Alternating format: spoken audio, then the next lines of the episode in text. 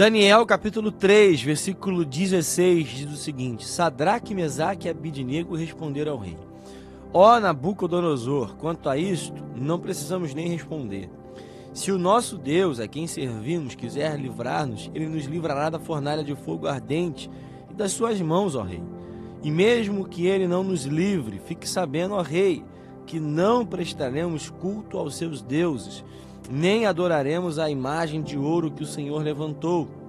Então Nabucodonosor se encheu de fúria e o aspecto do seu rosto se alterou em relação a Sadraque, Mesaque e Abidnego. Ordenou que esquentasse a fornalha sete vezes mais do que de costume.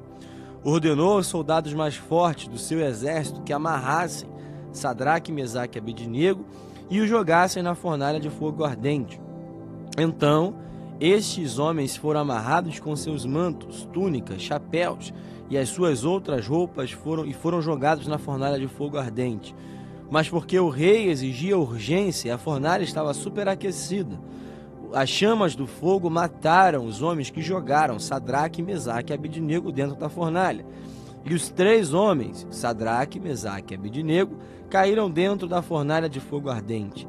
Em seguida, o rei Nabucodonosor, muito espantado, se levantou depressa e perguntou aos seus conselheiros: Não eram três os homens que amarramos e jogamos no fogo? Eles responderam: É verdade, ó rei. Mas o rei disse: Eu, porém, estou vendo quatro homens soltos andando no meio do fogo. Não sofreram nenhum dano, e o aspecto do quarto é semelhante a um filho dos deuses. Então Nabucodonosor se aproximou da porta da fornalha de fogo ardente e gritou: Sadraque, Mesaque e Abidnego, servos do Deus Altíssimo, venham para fora, venham cá. Então Sadraque, Mesaque e Abidnego saíram do meio do fogo.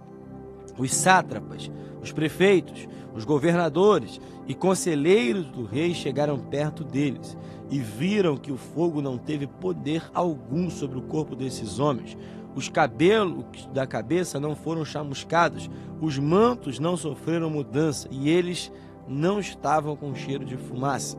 E Nabucodonosor disse: Bendito seja o Deus de Sadraque, Mesaque, Abidnego, que enviou seu anjo, livrou os seus servos e confiaram nele, pois não quiseram cumprir a palavra do rei, preferindo entregar o seu corpo a, a, para entregar o seu corpo e servir e adorar um Deus que não era o Deus deles.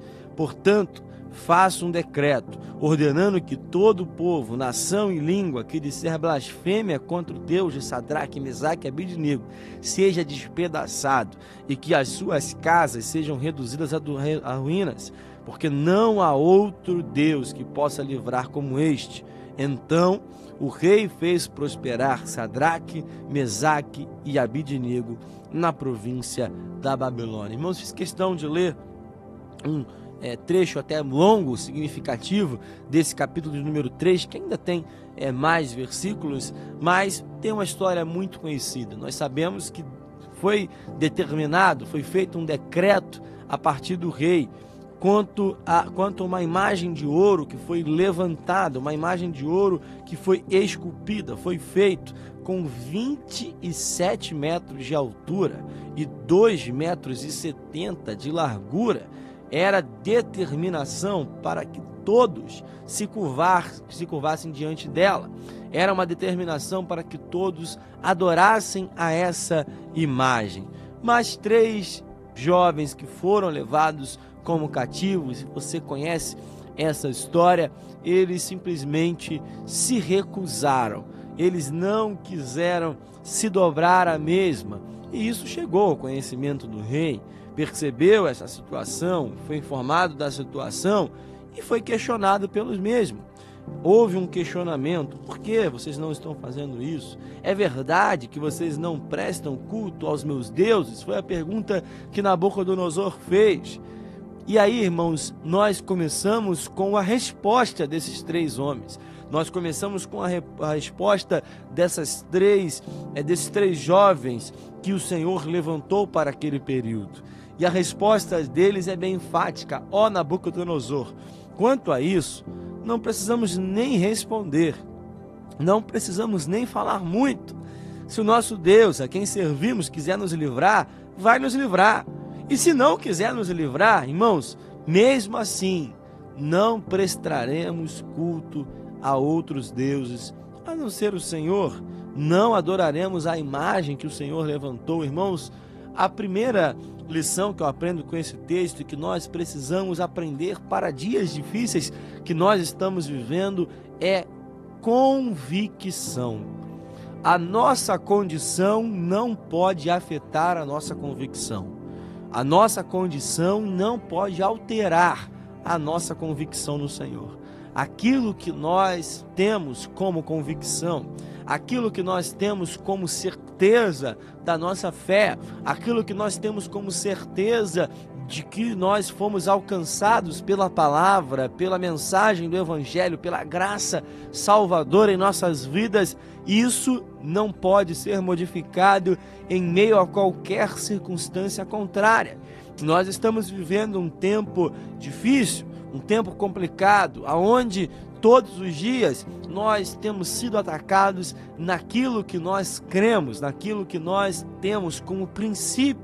Irmãos, nós precisamos ter a mesma convicção de Sadraque, Mesaque e Abidinego, a mesma convicção de Daniel. Nós devemos ter a mesma convicção desses jovens que foram levados para uma terra estrangeira, foram levados como escravos e tiveram os seus nomes alterados, tiveram a tentativa de alterar a sua identidade, alterar a sua personalidade, alterar aquilo que havia sobre eles.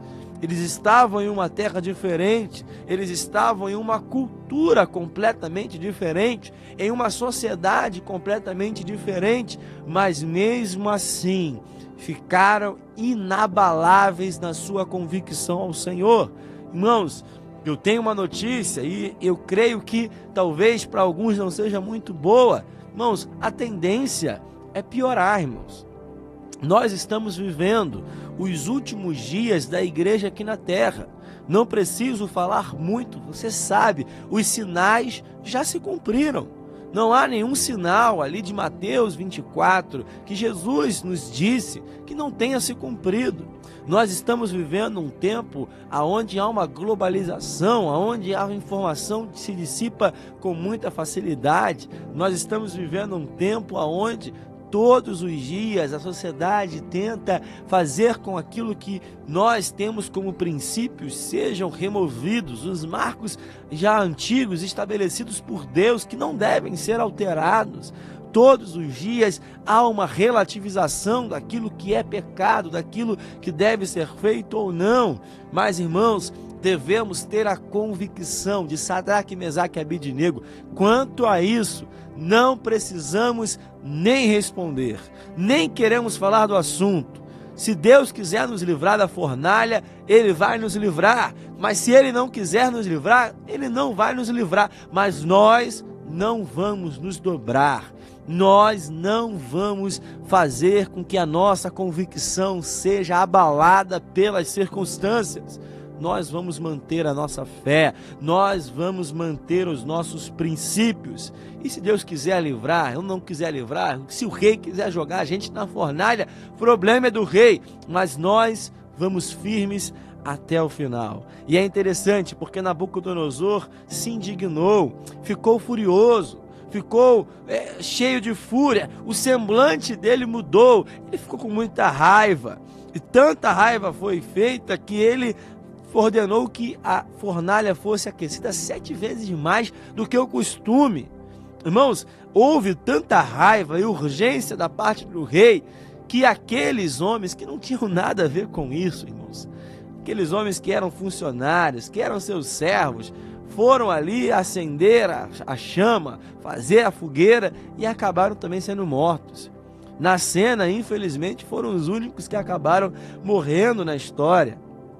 Eles morreram. Sadraque, Mesaque e Abednego caíram amarrados. Irmãos, detalhes são fundamentais nesse texto. Pastor Jaime tem falado isso aqui todos os dias quando prega. Eles caíram amarrados. Nós vamos ver que a Bíblia nos relata no versículo 20 que foi ordenada aos soldados mais fortes, ou seja, aqueles mais capacitados, mais aptos, que tivessem uma maior capacidade física para amarrarem esses três jovens, eles entraram amarrados, eles entraram sem a condição de tentar se livrar, né? tentar fazer que o movimento, tentar fazer é, ir para uma, um local ali da fornalha que tivesse menos, menos fogo ou menos aquecido, mesmo assim caíram amarrados. Mas algo a partir disso chama a atenção de Nabucodonosor. Ele pergunta àqueles que estão próximos, seus conselheiros, não eram três os homens que amarramos e jogamos no fogo? Os conselheiros respondem: É verdade, ó rei. E é interessante o versículo 25, que nos fala que, porém, eu estou vendo quatro homens soltos. Aqui a primeira informação: quatro, não três. E mais do que isso, eles têm liberdade. Eles estão soltos, andando no meio do fogo. Eles estão passeando no meio da fornalha não sofreram nenhum dano. Além disso, o aspecto do quarto é semelhante a um filho de Deus, um filho dos deuses. Irmãos, aqui há algumas lições importantes. Primeiro, irmãos, não estamos sozinhos na fornalha. Deus está conosco. Nós sabemos é, profeticamente, pessoas acreditam que essa seja uma cristofania, uma aparição de Cristo antes da sua manifestação, mas aqui não é nosso, não é nosso tema a gente é, falar sobre acerca desse tipo de assunto, mas precisamos entender alguma coisa importante aqui. Nós não estamos sozinhos na fornalha. Nós não estamos sozinhos nos momentos de adversidade. Quando há um decreto que tenta interromper a nossa adoração, o Senhor está ao nosso lado, irmãos. Sempre que há uma tentativa do inimigo de tentar nos descredenciar, de nos jogar em fornalhas, tanto simbólicas, irmãos, quantos cristãos, eu tenho falado com algumas pessoas e repito aqui, quantos morreram esses três jovens aqui sobreviveram à fornalha de fogo ardente, mas ao longo da história, inúmeras pessoas, milhares de pessoas morreram. Foram jogadas também em fornalhas, foram jogadas aos leões, foram jogados em coliseu, foram lançados em situações de morte, foram decapitados para que nós estivéssemos aqui hoje, para que nós estivéssemos com a liberdade de pregar a palavra. Mas uma certeza eu tenho, tanto para aqueles que morreram como para esses jovens que sobreviveram. Nenhum deles estava sozinho. Deus está ao nosso lado, Jesus está ao nosso lado. Profeticamente, nós entendemos que era Jesus ali naquela fornalha, aquele que tem pés como de metal reluzente, e estava ali juntamente com esses homens, sendo o quarto homem da fornalha, como já nos acostumamos tanto a dizer, não estavam sozinhos. E além disso, irmãos, o que Nabucodonosor preste atenção é que eles estavam andando soltos, eles foram jogados amarrados. Mas, irmãos, nada pode interromper a liberdade de nós estarmos caminhando, adorando ao Senhor. Eu creio, profeticamente, é uma conjectura minha, mas eu creio, irmãos, que esses três jovens estavam prestando até culto a Deus nesse momento. Havia liberdade para eles adorarem o nome do Senhor naquela fornalha. Havia liberdade para eles orarem ao nome do Senhor naquele momento. Lembramos de Paulo e Silas na prisão. Amarraram tudo, mas esqueceram de amarrar as suas bocas. Então eles fizeram culto. Irmãos, enquanto nós tivermos fôlego de vida, pode estar na fornalha que for, pode estar na prisão que for, pode estar na condição que for, preste culto ao Senhor, a liberdade do Espírito para que nós possamos nos mover. A Nabucodonosor então se aproximou da porta, mandou eles saírem daquele lugar. Irmãos, e há algo mais interessante que me chamou muita atenção. A palavra nos fala que os cabelos da cabeça não foram chamuscados, os mantos não sofreram mudança e eles não tinham nem cheiro de fumaça. Irmãos, falo por mim, eu sou uma pessoa muito incomodada com cheiro. Passo perto de uma fogueira, passo de perto de um lugar que estão fazendo churrasco, ou infelizmente, como pessoas têm costume de queimar lixo em algumas regiões, e ali perto da minha igreja, e um dia eu estava indo para uma conferência, eu todo arrumado, aquele perfume passado, passei perto de um lugar onde estava queimando lixo, chego na igreja, irmão, com aquele cheiro de fumaça. Como isso é terrível. Como é ruim, né? Cheiro de gordura na roupa, às vezes a gente se incomoda. Mas esses três jovens estavam dentro da fornalha de fogo ardente. O cabelo da cabeça deles não foram chamuscados. Os mantos, as roupas, não sofreram nenhuma degradação. Além disso, nem cheiro de fumaça eles tinham. Irmãos, o ambiente de fogo, o ambiente de morte não contagiou, nem deixou cheiro naqueles jovens. Assim também é conosco. Essa Babilônia, essa fornalha de fogo ardente não faz com que o nosso cheiro, não faz com que a nossa essência, porque nós somos o bom perfume de Cristo, como disse aqui recentemente, não se altera. O ambiente externo não altera a nossa condição que o Senhor estabeleceu. Não havia cheiro de fumaça.